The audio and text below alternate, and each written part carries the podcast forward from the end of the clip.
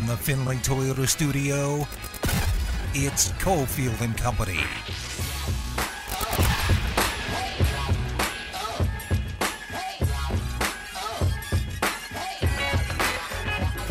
Yeah, let that pump, let that bump. We are back. It is Coalfield and Company. Happy Monday to you. And the Super Bowl is set. Kansas City Chiefs, Philadelphia Eagles. It is Willie Ramirez for Coalfield and Company. And I got my guy Demond in the house. He's sitting behind the board, quarterbacking the show. And we got so much to talk about. Demond, what's going on, buddy? Happy Monday to you. Happy Monday, Willie. I mean, there's a lot going on, obviously. Got the Super Bowl set. Conference championship games were yesterday. I mean, the Royal Rumble was this past Saturday in WWE, so that's big to me. But, hey, there's so much to talk about. You know what? We are going to get to a lot of it. We got to get to some personal chatter and banter between you and I because we always talk about the gym. We talk about our workouts. I came in. You were down. You were not happy with yourself. You didn't get it in. I got it in before I got here, so we're going to have to cover it all. Right now, it's the three.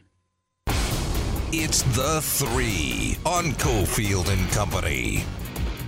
All right, so before we cover your lack of workouts for Monday, which I know you'll get it in and go harder even tomorrow, let's jump right to it. The Chiefs, the Eagles are in, the Bengals, the Niners are out, but for some reason, Demond, the dominating conversation is the referees and how two teams got screwed. I don't necessarily see it that way. I don't think that the referees caused the Eagles to win by 24 points, and I don't see how the referees necessarily... There were bad calls on both sides. There were definitely some non-calls, but a game that goes down to the wire and a field goal gets kicked to win the game, I don't think that that's in the officiating hand either.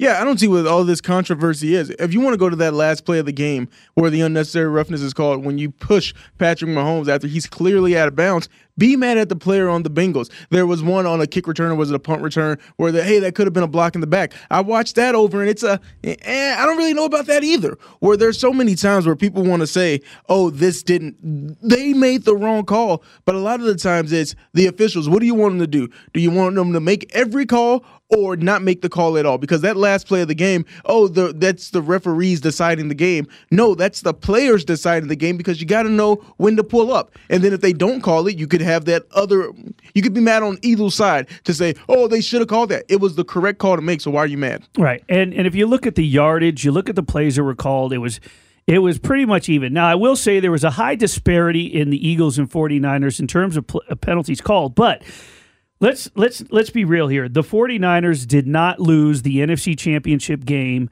because of the referees. The fact of the matter is that game was lost when Brock Purdy was lost for the game. And what could end up being a UCL injury. Let's hope it's not too serious for the young kid who had a remarkable run for his rookie season. It's the common injury that you see in pitchers, in which results in Tommy John surgery. But once he was lost, that offense was it was less than pedestrian. And let's take it even further. Brock Purdy doesn't play defense. Now, Philadelphia Eagles did not play its best offensive game. And it's funny because I saw a lot of people say, before the game, thinking that Jalen Hurts was going to attack. The way to attack San Francisco was to go downfield, turn it vertical. That's not even his style. If anything, the reasons we did not see a lot of his downfield strikes or attempts work out, because that's not necessarily the style of play that's been effective. This is a power rushing game. This is a dual threat attack with Jalen Hurts. These are dink and dunk screen passes in which they move the ball downfield methodically, set up the defense, draw them in, and then maybe take a shot downfield. But I don't want to say bad, but as mediocre as the Eagles somewhat played, they were the most dominating team on the field yesterday in both games. I can see why the Sharps moved the game immediately. The Super Bowl immediately. The game opened up a pick'em, 49. It's now Eagles -2 and 50. at most places. There are some 49.5s out there. But the fact of the matter is, the referees did not cause the 49ers to lose, did not cause the Bengals to lose. We will touch more upon that as the show progresses. We got some guests coming up in the show, and we will break that down as well. Now, as for the matchup itself, as I mentioned, Eagles and Chiefs, 2 number 1 seeds. Last time that happened, I believe, was the Pats and the Eagles. I said it yesterday, Demond, during my show right here on ESPN Las Vegas, that no matter who won each game, I felt that we are set up to have a fantastic Super Bowl, undoubtedly. Yeah, this is going to be a good Super Bowl, and obviously, I just got to say it right off the bat, I'm rooting for both of the quarterbacks. I mean, 2 black quarterbacks in the Super Bowl, haven't had that before in NFL history, so rooting for both of those guys, happy for both of those guys. But like you said, the matchups, the storylines, as people always like to say, you know, the Buffalo Wild Wings commercial, the NFL, they made the call, the storylines would have been great no matter who was in the Super Bowl, because you could have had Brock Purdy, Mr. Irrelevant, going up against 2 other quarterbacks, no matter who won on the AFC side, Patrick Mahomes or Joe Burrow, these are guys that are the cream of the crop, 1A, 1B, however you want to take them, even though Patrick Mahomes is better. But it's a lot of that Joe Burrow talk. I'm glad that gets to die down. Yeah. Burrowhead Stadium, the mayor saying, hey, we need to file the test. Is he Patrick Mahomes' father? See, the storylines were written no matter who won, because you have 4 great teams. Or even the 49ers defense, the weapons that they have. It didn't need to be the Brock Purdy show because of everyone that was around him. So when it comes to the storylines, the NFL couldn't lose. I find it ironic that the biggest storylines going into yesterday that we heard when it came to the trash talking, the visiting teams.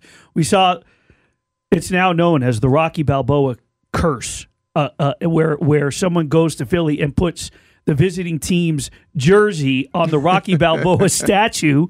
Well, someone did that, and look what happened. And then you have the mayor, as you mentioned and brought up, talking about with the proclamation and they got to play us day, but on top of it, calling out Pat Mahomes, talking about we need to have a paternity test to see if Joe Burrow is his daddy. Man, I think that they poked the bear just a little bit too much. Both teams, but really the Bengals, because of this 3-0 bravado. And here's the thing. I like Joe Burrow. I love his swag, the Cartier glasses, the mink coat. Like I think that he's going to go a long way in this league. I actually will go on record saying, like, I think that he has a better future based on what's been built around him as of right now than Josh Allen.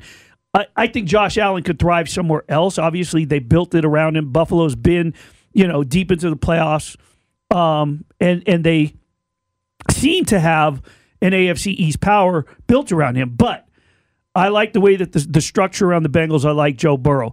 Problem is there is way too much trash talking by the visiting teams leading up to yesterday's games, and I think it bit both of them where they didn't want it to.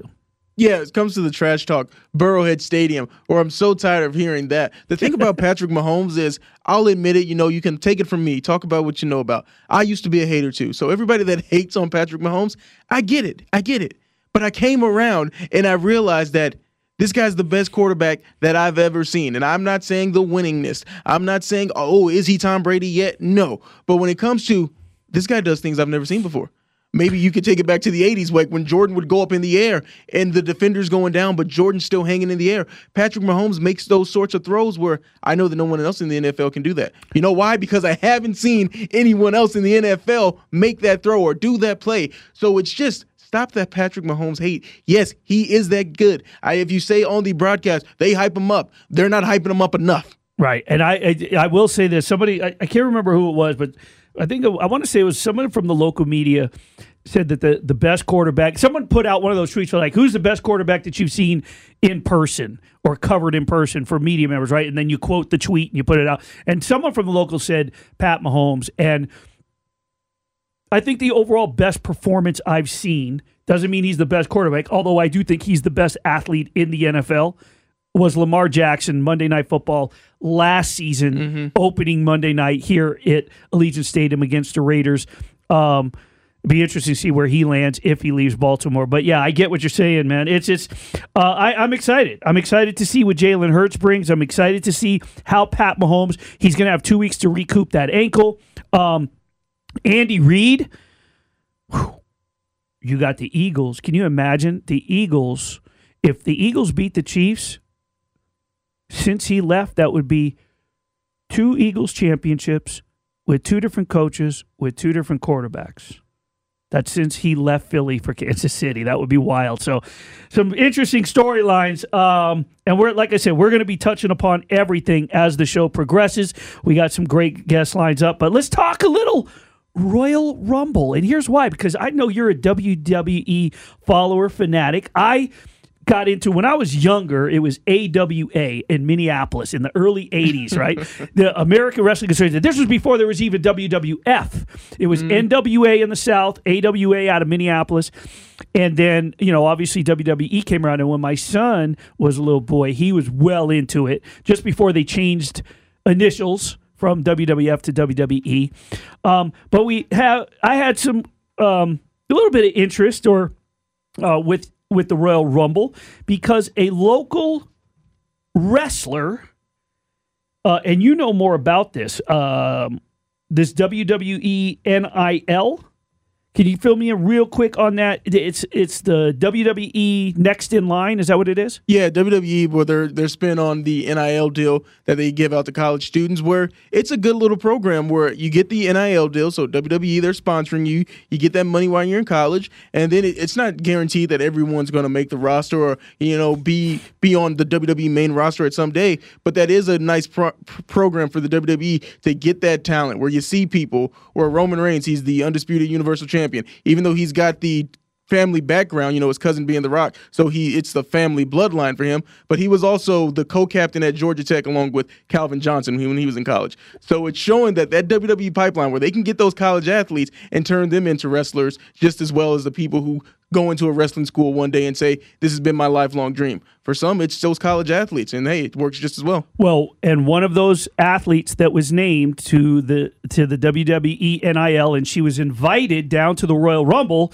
is Arborview graduate Peyton Prussian, two-time NAIA champion. We're going to hope to get her on in the next couple of weeks. And you know what? I think she would be fantastic for your show, your Fight Game show, because I know you do a lot. You cover a lot of different angles on Fight Game. But yeah, Peyton Prussian, shout out to her. If you're a local prep wrestling fanatic or your follower, you know that name. Peyton Prussian, one of the best women wrestlers in the nation, part of that WWNIL. Again, lots to cover. Super Bowl. We got the UNLV men and women swept. We're going to cover that and a whole bunch more. It's Monday with Coalfield and Company. You're listening to Coalfield and Company on ESPN Las Vegas. All right, back here on this Monday. Willie Ramirez is here. It's Coalfield. Willie, good start to the show. What's up, buddy? Oh, you know, just going over my notes for the big game, and excited for 2 weeks from now. I'm pumped. Everybody's in uproar about these officials, but I'm pumped for the showdown. I want to talk about the teams that made it, not the teams that actually lost because they lost. Well, let's talk about the games and a little bit of how they lost. Sorry if you don't want to do that, but of course we got to go over the games first. First of all, the Niners, and it's funny. I'm seeing a lot of the Eagles are lucky because the Niners had to go to their fourth-string quarterback. Do you realize how incredibly flawed and short-sighted that comment is, that the Eagles are lucky? How were they lucky yesterday? Yeah, I don't get that. I'm not buying into that. I did say earlier that that's the main reason that the 49ers lost, but it's not the reason the Eagles won. The Eagles did what they do. They methodically moved the ball. They played good defense. I don't think that there was any luck to it. I think that this is the number one seed in the NFC. And I thought that we saw, you know, a dominating defense do what it does best. And once it lost its fourth-string quarterback and Purdy had to come back in, which we later learned he couldn't throw the ball longer than 5 or 10 yards. Right. I get it, but, you know, this is football. and that's part of the game. Exactly. So think about what people are saying when they say the Eagles got lucky, the Niners didn't have Brock Purdy, and Josh Johnson went out of the game. Why did that happen? Because of the Eagles. Because of the Eagles. Right. I don't understand how so few people were processing. Like, Brock Purdy and Josh Johnson didn't step on banana peels. They didn't fall awkwardly on the sideline. The defense for the Eagles knocked both of them out of the game. You just said earlier, it's part of the game. It's funny how few people will process the defensive side and what happens. Hassan Reddick destroyed Brock Purdy and jacked up his arm. And why did that happen? Because Little Shanny, who is a really good coach, but didn't have proper protection in place for Purdy against a guy like Reddick, who is a freaking monster on the edge. And then concussions aren't – that's not luck. If you destroy someone and they happen to fall and their head hits the ground, the defense did that. I didn't understand all the whining yesterday about how the Eagles got lucky. The Eagles' defense is great. This season they had, what, 70 sacks? 75. 75 sacks. Including the postseason. Okay, so now 75 sacks with the postseason. Well, that was part of why they rolled to a great record during the season. Their defense is awesome, and if you don't game plan for their rush, then you're going to get broken in half. And both of the Niners' quarterbacks got broken in half. There's nothing lucky about that. That's part of the game. That's it. That's right. And it was something that I pointed out during my Sunday show at the Westgate, was that this isn't just a big deal like, oh, that's great, 75 sacks, including the postseason. That's the third most ever by a team in the single season that includes the playoffs. That's huge. I mean, how do you not prepare for that? That's got to be first and foremost. This whole week leading up to the game, or all last week leading up to the game, was all we heard was battle of the defenses. It's going to be the battle of the defenses. Yes, the storyline was Mr. Irrelevant and Jalen Hurts and the young quarterbacks, but it was about the defensive units going into that game, both coaching staffs. What are you preparing for? Massive, nasty, filthy pass rush. Eagles are good. Eagles are good. We'll get to our early Super Bowl picks, and if we already made a bet in the game. But yeah, the Eagles are a really good team, and, you know, on top of the defense being awesome, that was a top-3 rush defense in the Niners. And what did the Eagles do to them yesterday, Willie? Well, they just ground and pound. They grinded away and methodically moved the ball, be it screen passes, be it Jalen Hurts moving the ball with his legs, dunking the dink and dunk, or just pounding the rock and continuing to do what they do in that style. It was. I was just laughing because the other thing that cracked me up, and you know, what was funny about yesterday. Yesterday was, I'm not saying it's the first time, but I thought it was bigger than ever that it was clear, because there are so many new states that have legalized gambling. Willie. Yeah. And so many more people involved in a championship game betting, and that includes the media, that objectivity and talking about football with some intelligence went way out the window. The griping and pissing and moaning yesterday about all these different factors in the games and how one team was getting screwed. I mean, especially people whining about the Niners down the stretch. Some of the stuff they were saying, and clearly they bet the Niners. Some of the stuff they were saying in the fourth quarter just made no sense. If I read one more time with Brock Purdy in the game not being able to throw, that the Niners have to do something. They can't just keep running the ball. Put Deebo Samuel or Christian McCaffrey at quarterback. And I'm like, what are you talking about? There is no other option. Could you mix in a wildcat here or there from those guys? I guess. But there was no other option. Now, if you want to get on the league for not having the designated third quarterback available anymore, then that's something else. But in that spot, Kyle Shanahan had nothing. There were no options. And just because you bet the game and you were pissed off because you were on the Niners and you're frustrated, speak with some intelligence. What you're saying is just dumb. Yeah, and I get the you look at the disparity. 11 penalties on the 49ers, 4 on the Eagles. But that still doesn't create a 31-7 victory. No. I mean, this was a team, you asked me before just about, and I wanted to get the official numbers. Rarely do you see a team that outgains itself in terms of rushing versus passing, but the Eagles rushed for 148 yards, 3.4 yards per carry, 44 rushing attempts, 121 yards net passing.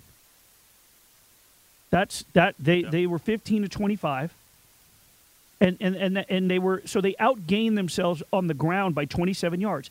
They played an old school smash mouth, ground and pound style of football, and shoved it down San Francisco's throat. Yep. Brock Purdy does not play on defense. Yes, he was lost. It didn't help, but he doesn't play defense. He doesn't make the difference on stopping Philadelphia. So. I didn't have a problem. You know, there were egregious calls, absolutely. Overall, it was not the best day for the NFL officials. I get it. But those officials did not lose the game for either the 49ers or the Bengals. A lot more breakdown of the games coming up. Check that, the game coming up. We'll get to the opening number and where it shifted to today for the Super Bowl. We'll also look back a little more on the Niners and Eagles, and as well as the Bengals and the Chiefs game. It's Coalfield and Company. I'm live here in Fort Collins, Colorado, as the UNLV's taking on CSU tomorrow. Willie is in studio a little later. We'll be joined by a ton of good guests, and Adam Hill will stop by as well. It's Coalfield and Company kicking off Pro Bowl Games Week right here in Vegas.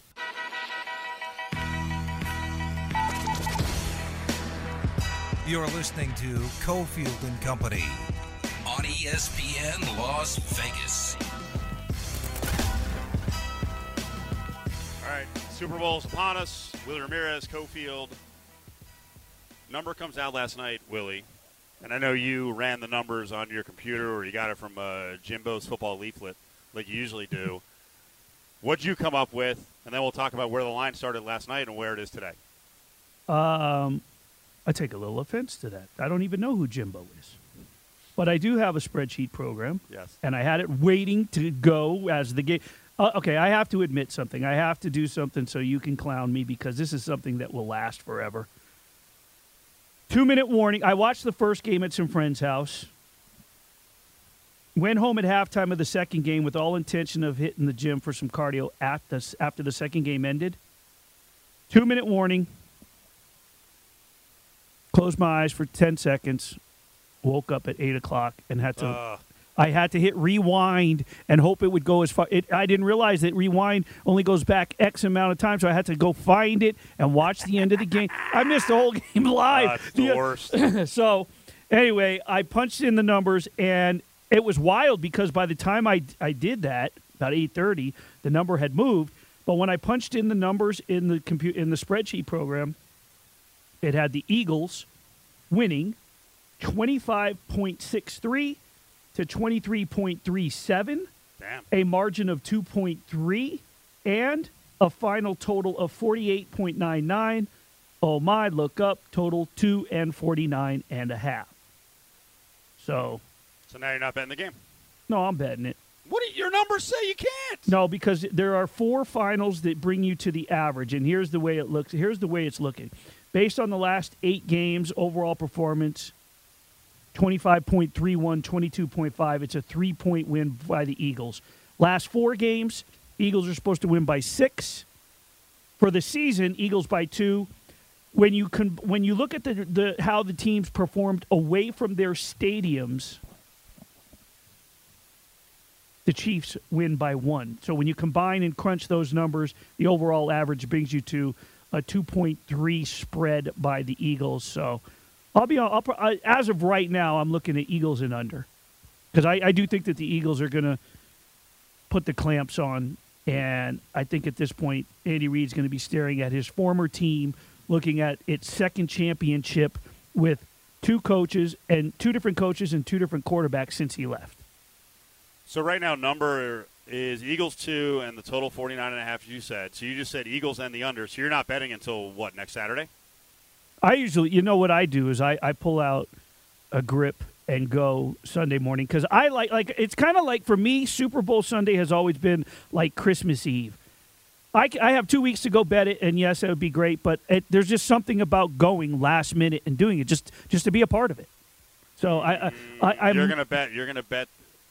I mean, you might be waiting a little too long at that point. Isn't your goal here to if the line dips, I'll go get it. If you want Eagles and under, then you need to wait to try to find the best value because I think the line will dip, and I think the total might go up. Well, the good thing is I have which we've talked about this season.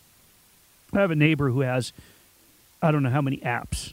So if I see the number start to dip real quick, I can text him, say, hey, I'm seeing this line movement on the line service I got up. Can you hit this for me? Yeah. So, and let me correct what I was just saying. If you believe or we believe that the number is going to go down in favor of the Chiefs, you better grab it right now because you could have gotten 2.5 last night on the Eagles. The crazy thing, it's not crazy, but a lot of books actually, some books actually opened the Chiefs -1.5. Most books opened it pick'em, and then all the action pushed the Eagles overnight into today to 2.5. So there's already been a bunch of shifting. I know from the newspaper story by Dewey, there were some pretty big bets. Not the biggest ones, because there's going to be seven-figure bets that come in. But there's already been some significant bets, in the tens of thousands, upwards of 100,000 early on here. So it's going to get crazy. And I would assume our handle, I think our record handle, or not a record, but last year's handle was like 179.3, something like that, 179 million. I would expect for this game, like you're not sour on this game, right, because of the weird weekend with the officiating, right? I think the excitement will be through the freaking roof on this game. Oh, yeah, no. I think, no.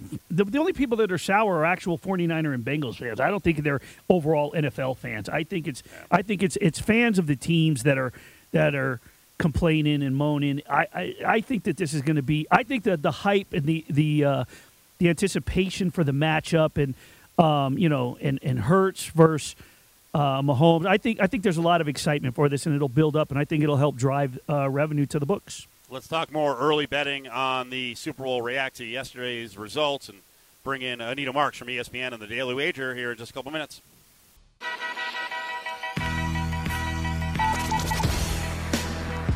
You're listening to Coalfield and Company on ESPN Las Vegas. All right, back here on this Monday. Earlier in the day, I had a chance to catch up with a gambling expert from Daily Wager, Anita Marks, and we started off the conversation talking about yesterday's games and just how hard they were to bet. No, it was not. So the first game, I did well. I was all over the Eagles. I picked the Eagles to win the Super Bowl before the season began.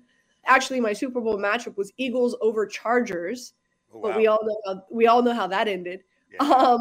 So I did well with the side. I did not do well with my prop bets. The way you beat the 49ers is through the air. So almost 70% of the scoring against the 49ers has been done in the passing game. As you know, coming in, they had the #1 rushing defense in the NFL. So I faded Miles Sanders, right? Like I didn't even think about using Gainwell. Boston Scott is a New York Giant killer, not anyone else, right? So I faded the rushing game, and I played the over in receptions and receiving yards for Devontae Smith and AJ Brown. So I got burned in the prop market, but I won on the side of the Eagles. So I broke even on that game, and then I feel the wrong team won last night. I think Cincinnati is the better team, but you can't take away the heroics, right, of Patrick Mahomes out there. It was like Michael Jordan-esque watching him play the way that he did with that ankle. So I took a bath in that matchup. Yeah, Eagles killed the books, and the Bengals were actually a very public side, so the books made out, and we always in Vegas, we try to rep the books as well. I'm a very pro player, much more pro player than sitting here pimping the books. Did you walk away from the Bengals and the Eagles feeling like betting the game was a little bit dicey because of the officiating? I felt like it's interesting you say that because I had a bunch of people over my apartment. We watched the Eagles game. And then we watched the first half of the Kansas City game. And because it was a Sunday, everyone was like, oh, I've got to get home. So I watched the second half by myself. And I was sitting there saying to myself, like, I feel like there's a flag on every play. Yeah. I mean, I just felt like they weren't letting them play. And so, and so many of the flags were like, even the one where I guess the clock wasn't correct and Cincinnati had stopped them on third down. So it was fourth down and 12. And then they said, oh, well, no, we had a problem with the clock. I mean, I just felt like the officiating was a disaster. And it was just, I felt like there were so many calls, especially in the second half, that just changed the dynamic of the game. So I was kind of disappointed in that. But really, at the end of the day, it came down to Cincinnati's offensive line, and you couldn't stop Chris Jones, right? Five quarterback hits, 2 sacks. In the fourth quarter, he was really instrumental in Joe Burrow's intentional grounding call. And then that final drive that you felt like, wow, maybe Cincinnati could drive down here with leaving like maybe less than 2 minutes on the clock and kicking a field goal and going up by 3, 23-20. Of course, you know, Chris Jones gets back there, stacks Joe Burrow, and then they have to punt. So at the end of the day, we could sit here and I could give you a million reasons why I think Cincinnati should have won. Right. But at the end of the day, Cincinnati's offensive line did not play well, and Chris Jones was an absolute beast. That's the voice of gambling expert Anita Marks from the Daily Wager. She's up on Coalfield and Company here on a Monday to start looking ahead to the Super Bowl. So they post numbers last night, and many of the books had the Chiefs as a small favorite, the game as a pick'em, and immediately the game goes the other way, right? Yeah, because so much money came rolling in, right? So now. So now they, right, from what I understand, yeah, like as soon as it hit, I'm still on this Eagles team. I still think the Eagles, here's the thing. They have so much depth at every position, offensive line, right? They've got playmakers on all 3 levels of defense. They're solid. 70 sacks, 3rd most in NFL history. And what I think this is going to come down to is, you know, we hear it time and time again, right? It's won in the trenches. And I feel at the end of the day, Eagles have a better offensive line and a better rushing attack than, and not to take anything away from Chris Jones. Like I said, he's amazing, but this Eagles offensive line is a lot better than Cincinnati's because they had so many guys that were out. And so I think this is going to be an Eagles team. They've got one of the best pass rushes.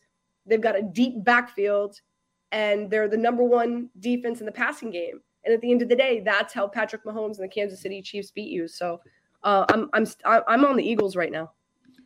For folks who don't know, in Vegas, Daily Wager, much of it emanates from a studio right here in Las Vegas over by the link. Do you guys have big plans for the Super Bowl? What do you guys have planned? We do not. I think Doug, I know. I think Doug Kazarian is the only one who's traveling to Glendale with his dog, who's become a star, right, on SportsCenter in his SportsCenter hits. So Doug's the only one who's going. You know, it's interesting. Don't you feel like there's just not a lot of buzz around the Super Bowl this year? And I don't know if it's because it's in Arizona. I don't know. I don't feel like there's a lot of hoopla around the Super Bowl this year. So yeah, listen, we're gonna have a ton of picks. We're gonna have a ton of plays. If you know, folks that listen to you watch Daily Wager, you know, I play a ton of prop bets each and every game. I'll have it all. Well, here's the thing: because of the spread of sports gambling, you don't have to be at the site of the Super Bowl or anywhere near Vegas. But that said. You know what? I'm doing this off the cuff because I should have researched this before we had you on. I think this may be the first Super Bowl where the state that is hosting the Super Bowl, there's betting in that state. I mean, I'm excited about it because obviously I bet here in Vegas. We can use the apps in Vegas. I opened up some apps in Arizona a couple of years ago when I go down to Arizona. So this should be pretty interesting for Arizona. People can actually bet in the state. They can bet during the game at the venue. That's gigantic. It's huge. But you can't bet on the Raiders though, right? Oh, we can bet on the Raiders. We can bet in Nevada. We can bet on everything. You know, I'm actually from New Jersey, so the New Jersey rule of not being able to bet on colleges and college sports in the Garden State is incredibly stupid. We got rid of that in 2001 because of the perception that there was, you know, something shady, and Nevada just said, you know what, you can bet on Nevada, you can bet on UNLV. We're on the up and up. You know, we report these things, we follow it. So no, you can bet everything in the state of Nevada. Well, that's fantastic. Yes. Yes. I think it's, you know, when you look around the state or you know, the landscape, I should say, of sport, who do you feel embraces gambling most? Is it the PGA Tour? Is it the NBA? Who do you think embraces gambling most? You might have mentioned the best one, which I think is under the radar, that the PGA went hog wild during COVID because they really embraced gambling. And there's a lot of creative ways you can bet on golf. Oh, it's my favorite sport to handicap, by the way. Yeah. I'm an avid golfer, so I'm sure that has a lot to do with it, but yeah, I love handicapping golf. And you're right. You know, when I'll go and I'll host shows, my radio show here in New York, I'll host whenever there's a tournament here, we'll make sure I'm out there. I'm broadcasting a show live from there. And they typically have like a DraftKings sports tent or FanDuel sports tent, like right there on the premises. And so it's a party, man. They've got a ton of bars set up, and they've got a bunch of kiosks. And it's great. You can bet not only just on, you know, what golfer you think's going to win, what he's going to shoot over under that day, but like you can bet, like you're right there, like you're on hole 17. You can bet it's a par three. Is he going to par it? Is he going to bogey it? Is he going to birdie it? I'm with you. I think the PGA Tour does it right. Yeah, we don't have in terms of gambling, we don't have a ton of presence around Allegiant during the Raiders games, and I kind of wonder for the Super Bowl if the books that are legal in Arizona are just going to blitz, you know, all the important scenes where people are walking around to try to get signups, to try to intro people, because you're going to have all these people coming in, many of whom right now, like Kansas City Chiefs fans, really can't bet in their home area. Philly fans obviously can, so I think there's going to be a lot of signups. I think there's going to be a lot of promotion, unless – I don't know something, and the NFL is going to try to shut it down a little bit, but I don't know why they would do that, especially with their partners. Back to the wagering on the game. I'm not a big totals player, but what do you think of the totals in this one at 49.5, which hasn't moved yet, but I would expect the total to spike up a little bit. I actually like the under here. Okay. Like I said, I and again, I know we've got 2 weeks to really digest, right, marinate in this, right? So like, just right, like based on what I've seen so far, I really think this is going to be about the defense and you know, Chris Jones and that, you know, Chris Jones and Frank getting after Jalen Hurts, who, let's be honest, he came out yesterday post game. I knew that his shoulder was not 100% against the Giants. Full disclosure, I had the Giants plus 7.5. Obviously, they fell far from covering. I thought the Giants were able to get in and get after Jalen Hurts. Eagles' offensive line played exceptionally well. Giants didn't even have like one hit, one sack, nothing. They couldn't even sniff him out that game. So you've got Jalen Hurts, who's playing differently. And you saw it yesterday against the 49ers as well. You know, he's not as explosive in the rushing game that obviously opens up the passing game for him. So I think they're playing a little vanilla and a little conservative because of his shoulder. And I don't think, you know, 2 weeks, I don't think that's going to go away by the Super Bowl. And again, I like what we saw from Chris Jones and Spagnola, the defensive coordinator for Kansas City. I think they're going to try to get in there and rough him up. So I'm just, and vice versa with the Eagles, you know, they're so good. Number one pass defense, Hassan Reddick. I think he's going to get in and try to get after Patrick Mahomes. That's a high ankle sprain. Even again, 2 weeks. I don't think Patrick's going to be 100%. So I like the under here. I just think that this is all, it's going to be about both teams' front seven trying to stop what they both do equally as good. I like that angle. Anita Marks is with us from ESPN and the Daily Wager. As we look ahead to MVP, I mean, generally, most people want to play the quarterbacks. Can you find value in the quarterbacks that Hurts even money and Mahomes plus 135, or do you want to find one of those elite receivers to try to get a lot more value on? Yeah, so a few things. Number one, again, I do believe the Eagles win. So obviously, you know, you pick the player from the winning team. What happened, like only once in the history, right? Once or twice in the history of the NFL has an MVP player been chosen from the losing team, right? Something like that. So, so for me, it's Hurts. Are you getting great value at even money? Probably not. You know, how can you attack Kansas City? And again, yesterday, I thought the passing game is what was going to beat the 49ers for the Eagles. Obviously, that wasn't the case. I had AJ Brown, anytime touchdown, AJ Brown touchdown, Eagles win. That fell short for me. And they were able to run against the 49ers. Kansas City's rush defense is can't even hold a candle to the 49ers rush defense. So you want to put some coin on maybe Miles Sanders, possibly. Yeah. 28-1. So not too bad right now. I think that's going to go down. But, yeah, I think Hurts is such a big part of the offense, especially with his running ability, that it's tough to play against him. And we always argue on our show that actually there is value sometimes on, you know, even money and plus 135 bets. If it's a dominant figure and the history of Super Bowl MVPs has mostly quarterbacks recently, then there's value there. When we talk about props, and the big rush is going to be a little bit tomorrow, a lot more on Wednesday, and then an explosion on Thursday. Do you have certain props in these types of games that you like to target? I'm sorry, just really quick before we get to that. What is Hassan Reddick? What's his for MVP? Is just below. He's 40-1. Yeah, I'd throw some coin on that too. Okay. I'm sorry. So what are some of the other bets that I like? Some of the props, the areas you like to target, because really nothing is out specifically. You know, the heavy prop stuff is going to come out Tuesday, Wednesday, Thursday. But what do you generally like to play in games like this? Yeah, so in looking at this matchup, like I said, the Kansas City Chiefs rush defense is not very good. So I'll be looking at some of the rushing totals, rushing attempts. Again, I don't believe that Jalen Hurts' shoulder is who, and I don't know anything, but maybe he's going to require surgery in the offseason. I don't from what I understand, this is a grade 2 sprain. So we'll see. It takes a while for that to heal. I don't know. So I see them running the ball with Miles Sanders. So I'd be looking at over totals for carries and rushing yards for Miles Sanders. Obviously, with Patrick Mahomes and that ankle issue, I'd be looking at a sack, possibly over 1.5 sacks for Hassan Reddick. I'll be looking at that.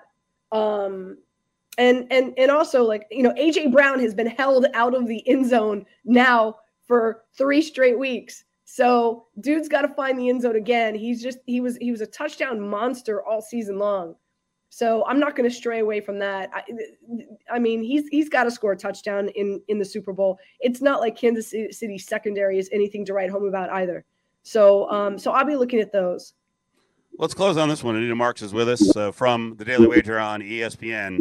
All bettors look at the Super Bowl differently. I'm not a hardcore bettor. I'm betting pizza money. So I'm going to be out and about. I'll probably be distracted during the game. So me doing in play is not very smart.